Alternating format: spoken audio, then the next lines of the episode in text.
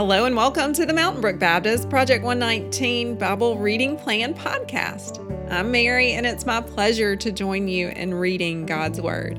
Today is Thursday, February 16th. I'm kind of wondering where you are as you are listening to this. I hope that you have plenty of time today to read God's Word and to meditate on who He is and the attributes of God.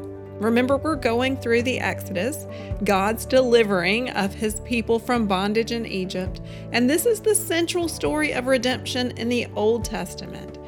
Many of the Exodus themes then connect with the coming of Christ, who is our perfect Passover lamb. Today, we're going to be talking about the Feast of Unleavened Bread and the consecration of the firstborn males, which kind of mirrors yesterday the firstborn of the Egyptians were all killed. And today, we're going to see that the firstborn of every Israelite is consecrated to the Lord. So, as we're reading, think about the significance of that. Think about the fact that the Israelites have been freed from slavery, but now they're being bound to their master, their true master, the one to whom all devotion is owed, the Lord. Exodus chapter 13 Consecration of the Firstborn. The Lord said to Moses, Consecrate to me every firstborn male. The first offspring of every womb among the Israelites belongs to me whether human or animal. Then Moses said to the people, Commemorate this day, the day you came out of Egypt, out of the land of slavery, because the Lord brought you out of it with a mighty hand. Eat nothing containing yeast. Today, in the month of Aviv, you are leaving. When the Lord brings you into the land of the Canaanites, Hittites, Amorites, Hivites, and Jebusites, the land he swore to your ancestors to give you, a land flowing with milk and honey, you are to observe this ceremony in this month. For seven days eat bread made without yeast, and on the seventh day hold a festival to the Lord. Eat unleavened bread during those seven days. Nothing with yeast in it is to be seen among you nor shall any yeast be seen anywhere within your borders. On that day, tell your son, I do this because of what the Lord did for me when I came out of Egypt. The observance will be for you like a sign on your hand and a reminder on your forehead that this law of the Lord is to be on your lips. For the Lord brought you out of Egypt with his mighty hand you must keep this ordinance at the appointed time, year after year. After the Lord brings you into the land of the Canaanites and gives it to you, as he promised on oath to you and your ancestors, you are to give over to the Lord the first offspring of every womb. All the first males of your livestock belong to the Lord. Redeem with a lamb every firstborn donkey. But if you don't redeem it, break its neck. Redeem every firstborn among your sons. In days to come, when your sons ask you, What does this mean? say to him, With a mighty hand the Lord brought us up out of Egypt, out of the land of slavery. When Pharaoh stubbornly refused to let us go, the Lord killed the firstborn of both people and animals in Egypt. This is why I sacrifice to the Lord the first male offspring of every womb and redeem each of my firstborn sons. As it will be like a sign on your hand or a symbol on your forehead that the Lord brought us out of Egypt with his mighty hand.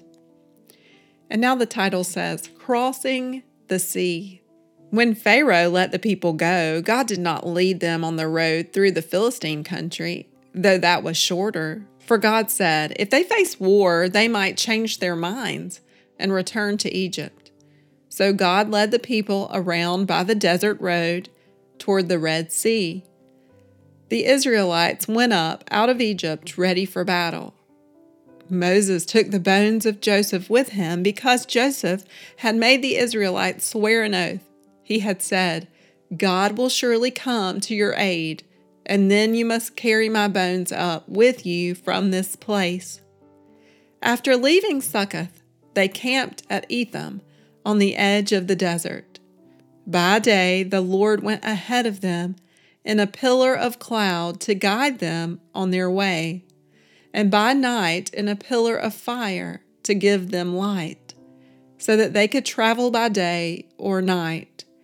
Neither the pillar of cloud by day nor the pillar of fire by night left its place in front of the people. Thank you for listening along as we read God's Word together. The promise to Abraham, Isaac, and Jacob is shaping up. The people of Israel are 600,000 men plus women and children, so um, probably a mil- million plus people who are fleeing Egypt and they're on their way to the promised land. And Moses, when he writes about the Exodus, he writes about the importance of remembering these festivals. See, he's writing this when they're about to enter the promised land. And this is something they'll look back on each year. And so they're going to have these same festivals every year the Passover festival and also the observances. Um, that he is instructing them about yeast and different things. And the reason they have these services, these festivals, these reminders is that they might stay close to the Lord their God. Let's look at verse 9 again. This observance will be for you like a sign on your hand and a reminder on your forehead that this law of the Lord is to be on your lips. For the Lord brought you out of Egypt with his mighty hand. You must keep this ordinance at the appointed time, year after year. And it got me thinking about how we, as the people of God today, can have different observances where we remember what the Lord has done. One very clear reminder is the Lord's Supper, but also how perhaps it might be neat for us to have other remembrances. Each night at dinner, we light a candle and we say, Christ as light. This is just one little way where we can remember the law of the Lord on our lips. I would love to hear ways that you continually remember what God has done for you, how He has delivered you with His mighty hand. Will you pray with me? Father, thank you for your word. Thank you for these people who love you and are serving you, Lord. Would you, by your Holy Spirit, give us wisdom from your word? Lord, would you lead us as you led the people out of Egypt? Would you make it so clear as to be a cloud and fire? Lord, thank you for your Holy Spirit within us. Continue to show us the way that we should go. Tell us, Lord, this is the way, walk in it.